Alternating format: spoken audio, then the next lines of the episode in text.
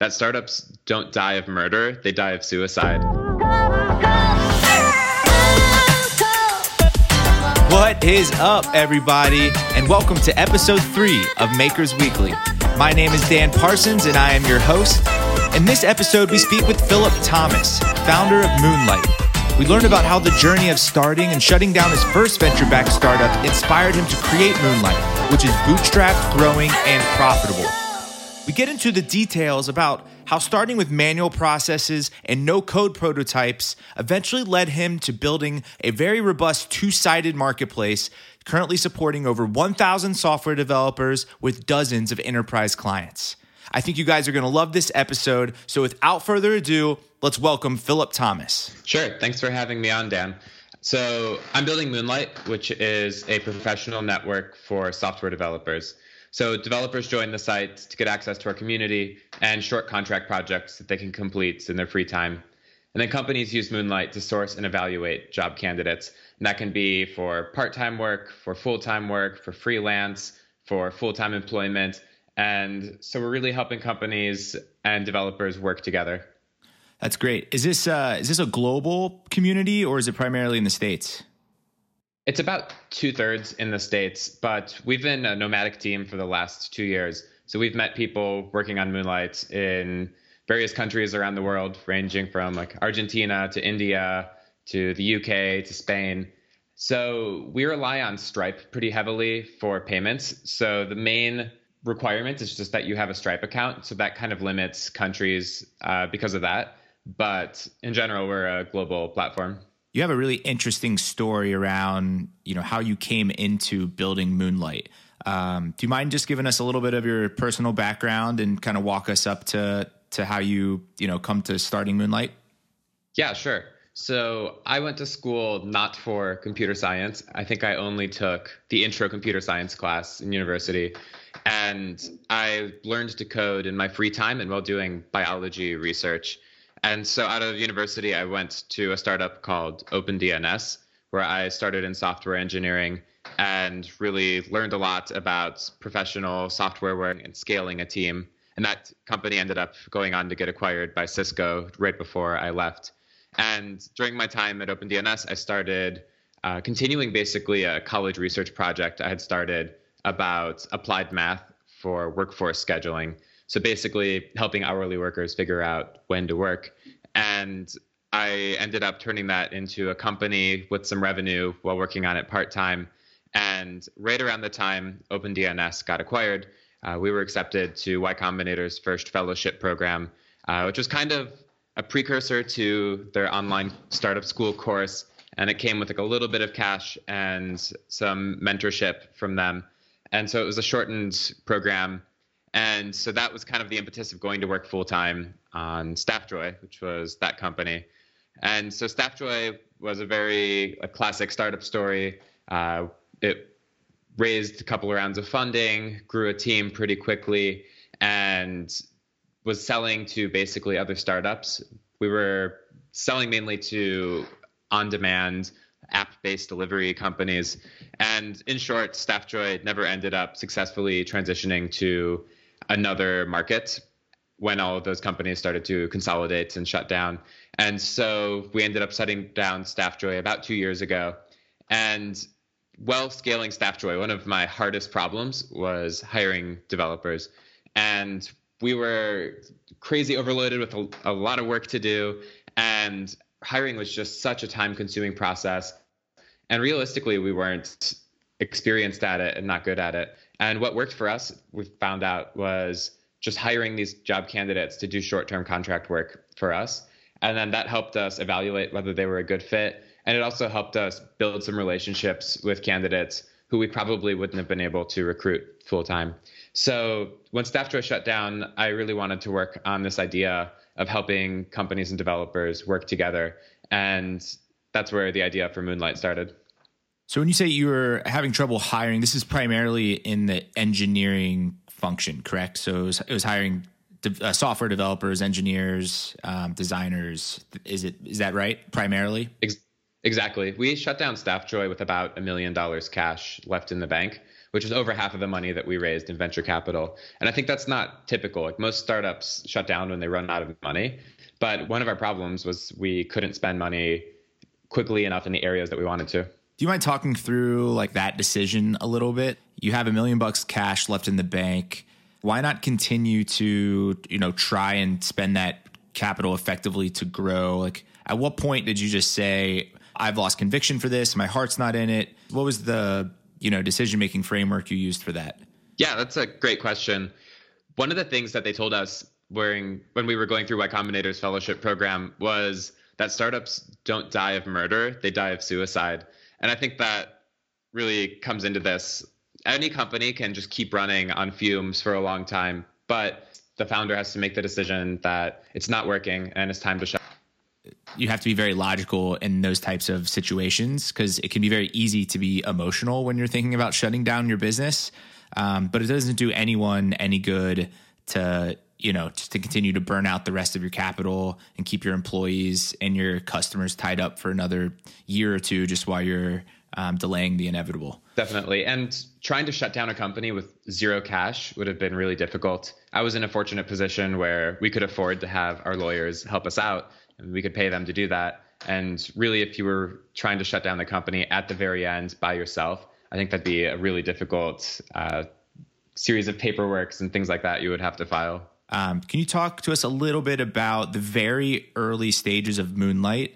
And you know, what were some of the assumptions you were using when you were building the business? How did you go about testing those assumptions? What were you know the early points of validation that you required in order to move forward with the idea?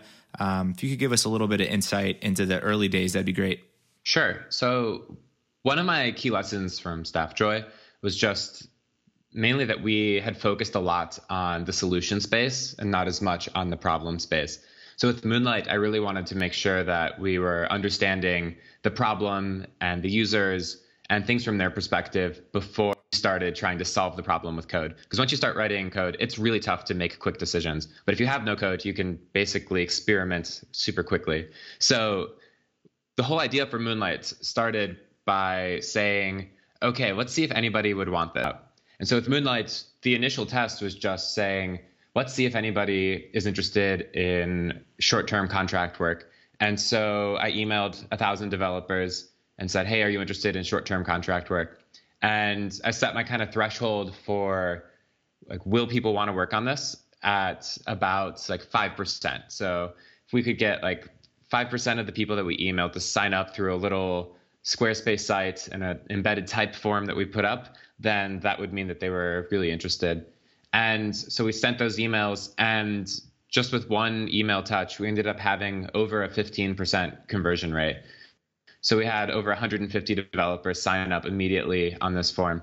And that was definitely motivating. That was a sign to me that maybe the Staffjoy problem was uh, something that people didn't really care as much about, but this one was uh, something really worth looking into more. So that was kind of the beginning of Moonlight. So Emma and I started working on it basically uh, part time as we left San Francisco to travel. So I had shut down Staffjoy. Emma had just left Fitbit, and we neither of us had you know the exit where we could travel without income, and so we started freelancing, and that also gave us such a unique insight into what it's like to work remotely for companies, what it's like to do contract work, and also the tooling that developers expect to be really effective.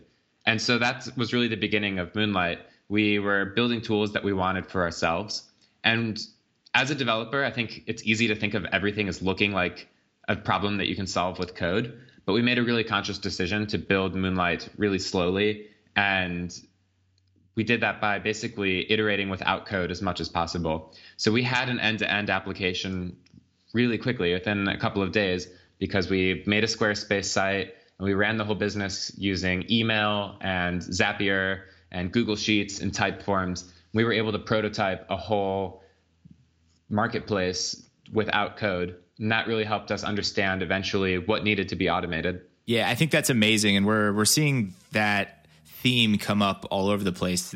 These like no code tools or these tools that enable no code application development. Um, do you mind giving us just like one workflow that you would like an example of something that you were able to build using these tools like Zapier and and Google Sheets just to just to provide some sort of insight of like you know how much functionality you can actually get out of out of this type of approach? Yeah, I mean the basic way to think about it is you can use computers to automate tasks. So if you're not at high volume, you can just do them all by hand. So when someone came to post a job on Moonlight, they would use a Typeform, and then that would basically send an email to me and Emma saying, We have a new job. And then we would send them a Calendly link and say, Hey, let's hop on a quick call to figure out the final spec. And then we would look at this whole database of developers that we had in Typeform and search through their biographies for skills that would be a good fit for this job. So if it was a Python job, we would look for the keyword Python. And then we would just select those developers, make a separate Google Sheets that we called the proposals Google Sheet, and just send that form out to all the developers and say, hey, here's the job, here's the details about it. If you want to work on it, then just submit this Google form with a quick blurb about why you're a good fit for the job. And then the companies would get real time access to that spreadsheet as the applications came in. And then when they selected someone to hire, we would process the payments for them. So every week we well, we would give developers a separate Google Sheet to log their hours. And every Monday we would go through and look at the hours they had logged and issue a new invoice. Uh, we were using uh, Paid Labs at the time. I think now we would probably also consider using Stripe's invoicing feature. And then as soon as the company paid us, that money would come through Stripe.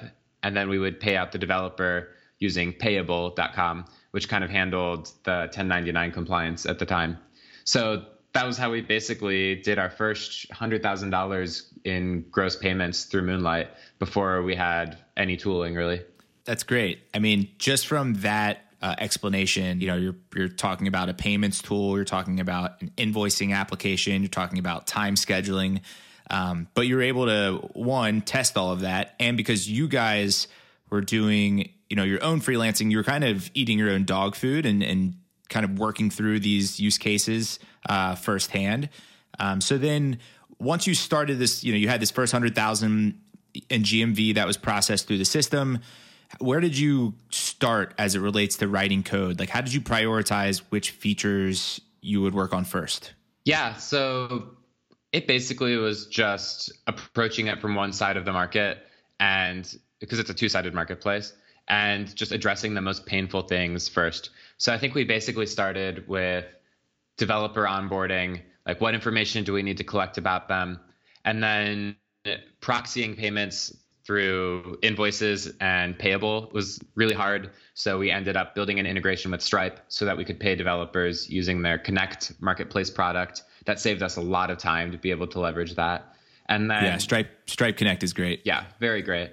And then we continued building out developers profiles and then worked on the same side for companies, having them on board, being able to add a payment method, and then just the logistics of actively running jobs. So, you know, we had an application, but it was still a Typeform inside of the application instead of outside of the application to start a new job. And then we slowly just built out the tools for having an active job, issuing weekly invoices, being able to pay an invoice, and then the tooling from that. And it was really just driven by our needs from doing things manually which processes that were manual were breaking and needed to be automated week. So really it was just do everything manually and that's how we continue to run things today. Just really identifying like what are the biggest pain points for us running the site for companies hiring and for developers looking for work. Great. Yeah i think that's um, that's a really awesome method and i think if you look at like lean startup and some of these other methodologies they they kind of speak the, the that same language. You know build a very lo-fi version of the product try to start with prototypes um, before you even write a single line of code um, so, how long did it take you guys to get that first hundred k in in process services? So that was probably about nine months. So that was more or less our 2017 GMV. Got it. And then, can you share a little at all about the scale of the business now at this point? So we are in kind of a transition point. I'm sure we'll talk about this, but we originally were a marketplace where we processed transactions and took a cut.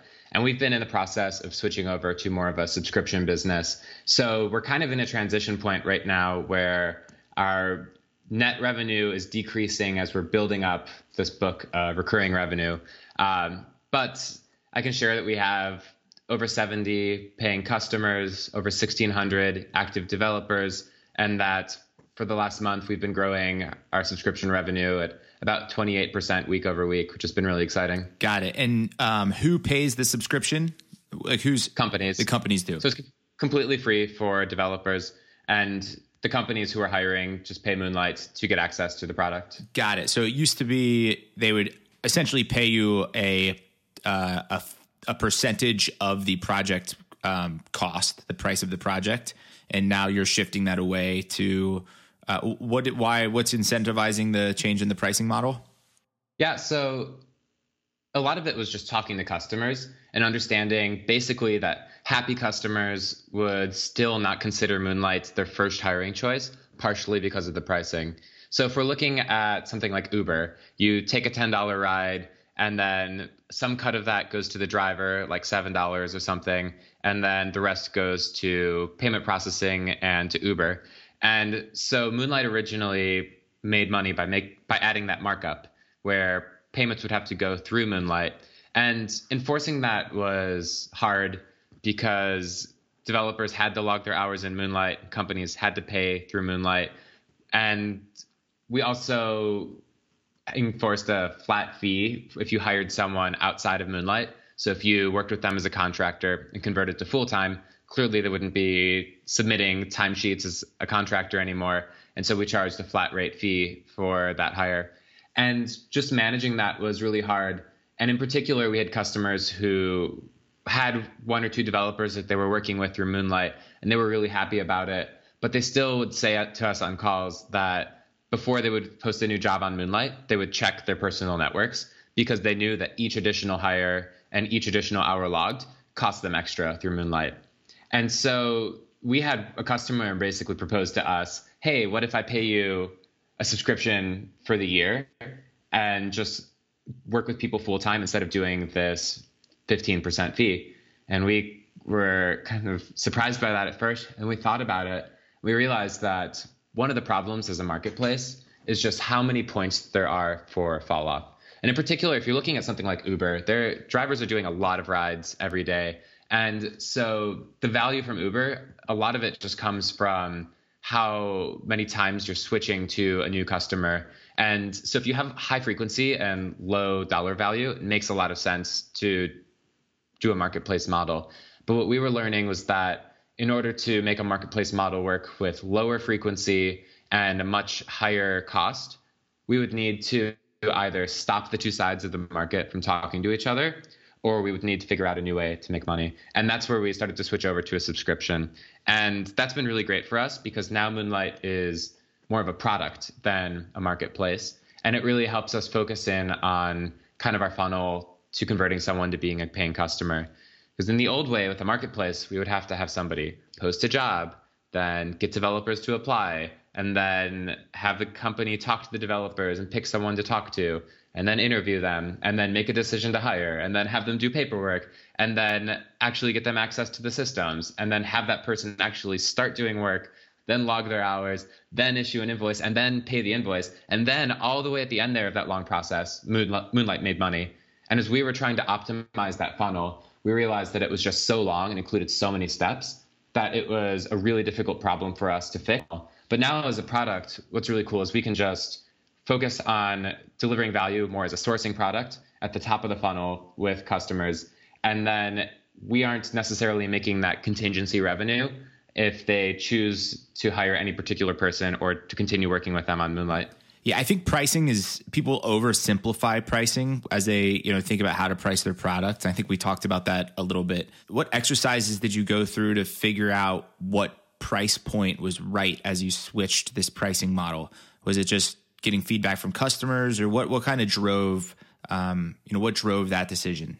So a lot of the inspiration came from the book High Growth Handbook by Elad Gil, and his first chapter or two is basically all about experiment with pricing, experiment with pricing, like no matter what, experiment with pricing. And I really took that to heart and said, like, we started this business with no code and the idea of a 15% flat rate fee. Like, what if we tried messing around with that? What would happen? And it, we built a whole system to let us experiment with the hourly rates and the percentage we took so that developers still set their hourly rate and got paid 100% of that. So if a developer said my hourly rate is $100 per hour, they would still make $100 per hour no matter how we messed around with the markup. But we would experiment with the markup for companies. We tried, you know, 10%, 5%, 30%, 35%. And we started to realize that companies were extremely price sensitive on that hourly rate and that developers and companies were talking directly to each other and that developers felt like it was unfair if we were adding in a really large percentage on the hourly rate. And so that was a really key learning for us that with a marketplace pricing model and just with the nature of the work that Moonlight was doing, just that low frequency, like higher cost work, that we couldn't experiment with pricing. And that's kind of where we took a step back and I think we were having a lot of questions of like how are we going to handle this with Moonlight? Like how are we going to figure out our pricing? And so we kind of took a break and went on kind of a last minute trip. And on that trip, we're just not working. We ended up having like a long discussion at dinner one night. And we kind of said, like, we're both product people. Like, this is a really difficult marketplace to run and to optimize from end to end. But what if we, instead of making Moonlight this marketplace, kind of just made it a product? Then we could sell it to people as more of a subscription and it would solve a lot of our problems. We would be able to experiment with pricing without having to affect the relationship between companies and developers. And we would be able to experiment with different tools that we would be providing. It would let us move further up the value chain to not necessarily have to follow the customer journey all the way through to a hire. It just seemed like it was much more of a fit for the skills Emma and I had and just the openness that we wanted to create on Moonlight how does it feel so far now that you guys have started this transition? Is are you does this feel like this was the right decision? Yeah, so we have been focusing on a lot of different projects that may not have created value in a marketplace. And along with that, we had a key learning that companies were using Moonlight's contractor marketplace as a contract to hire kind of setup. So they would come to Moonlight and hire a developer for some part time contract work but what we didn't consider at the outset was that companies would use something like this to engage with developers in kind of a trial. And if things went well, then consider working with them full time. And it's turned out that we've been having a lot of companies who have been really successful at evaluating developers and building rapport with them through short term contract work. And so they've been using Moonlight now to build a full time hiring pipeline. And this subscription based product is a lot better of a fit for something like that because the developers and the companies are able to work together at their own pace. We don't have to pressure them to do anything specific with like hourly rates or contract term. And there's no contingency fees if they're switching from contract to full time. And so we realized that along with the pricing switch, we kind of stumbled onto the opportunity to be more of a sourcing platform for companies. And that's been resonating really well with managers.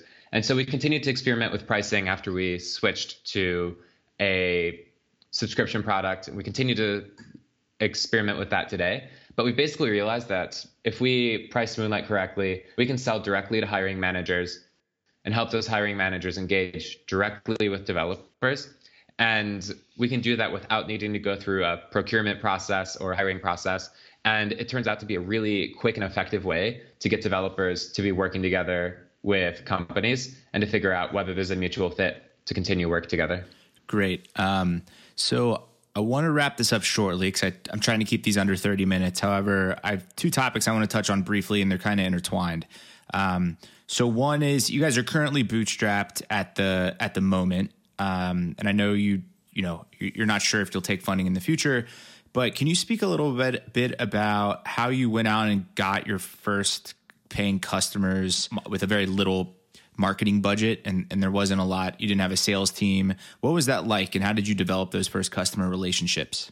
My general advice is that as a company it's really important for you to figure out not just your product but also how you're going to distribute your product. And there needs to be some kind of key insight also in terms of getting users on the site that you can use to help scale. Because buying ads is never a good option for anybody. And when you raise funding, it's not going to be effective use of your capital to just pour money into ads. So for us to get our very first users, we went through our network. I think being open about what we were working on and sharing it on Facebook and things like that was really helpful. And we got some really great early customers because of that. In addition, just looking out for people who have a need for your product and reaching out to them is a really great way. We have a couple of customers that are, you know, unicorn multi-billion dollar companies that we closed just because I saw a product manager tweet that they needed a contractor and I DM'd them and they ended up hiring somebody through Moonlight. In terms of other ways, I think launching early is an extremely great option. You don't need to have a finished application to do a launch, but if you're able to go on Product Hunt, go do a show HN, get into some of the different product launch newsletters, that's a great way to get in front of early adopters. And I think that's a really important part about those launches is that you really need to be focusing on early adopters and those people who want to try a broken product so that you can get some really great early feedback. And in terms of other options for growing, I think just try to leverage your community once you start to have people using your site. Uh, asking people for referrals, asking happy customers if they know anyone else who would be a good fit for Moonlight or your company is another great way to go. But in general, just put it out there and help people discover you. Don't be afraid to Twitter DM or Facebook message people and ask them to try out your product. Yeah, that's that's perfect. That's great advice. Um, and then as it relates to bootstrapping, I mean, is the plan to to buckle down, or do you are you rethinking? Um, you know, is there venture funding in your future, or, or, how are you how are you walking that line? I know a lot of independent makers will put something out there, get some early traction, and think they have to go raise venture capital as a next step, but that doesn't necessarily have to be the answer. How are, how are you thinking about this? I think what Indie VC talks about with permissionless entrepreneurship is a very important part here, which is if you can focus on getting revenue from your business earlier, then you don't need anyone's permission in order to build a business. And I've talked with a lot of entrepreneurs who put together a business plan, go out, pitch investors, don't get any interest, and then shut down the business because they couldn't get any funding. And the more you can put yourself in a position where you can iterate and learn really quickly and not need anyone's permission to keep working on it, then the more value you can create. Great. Well, uh, there you have it. I think that's a great place for us to wrap this up. Philip, I really appreciate you spending some time with us. Um, and congrats on all the success so far with Moonlight. And we really look forward to tracking your progress here over the next um, couple months. Awesome. Thanks, Dan.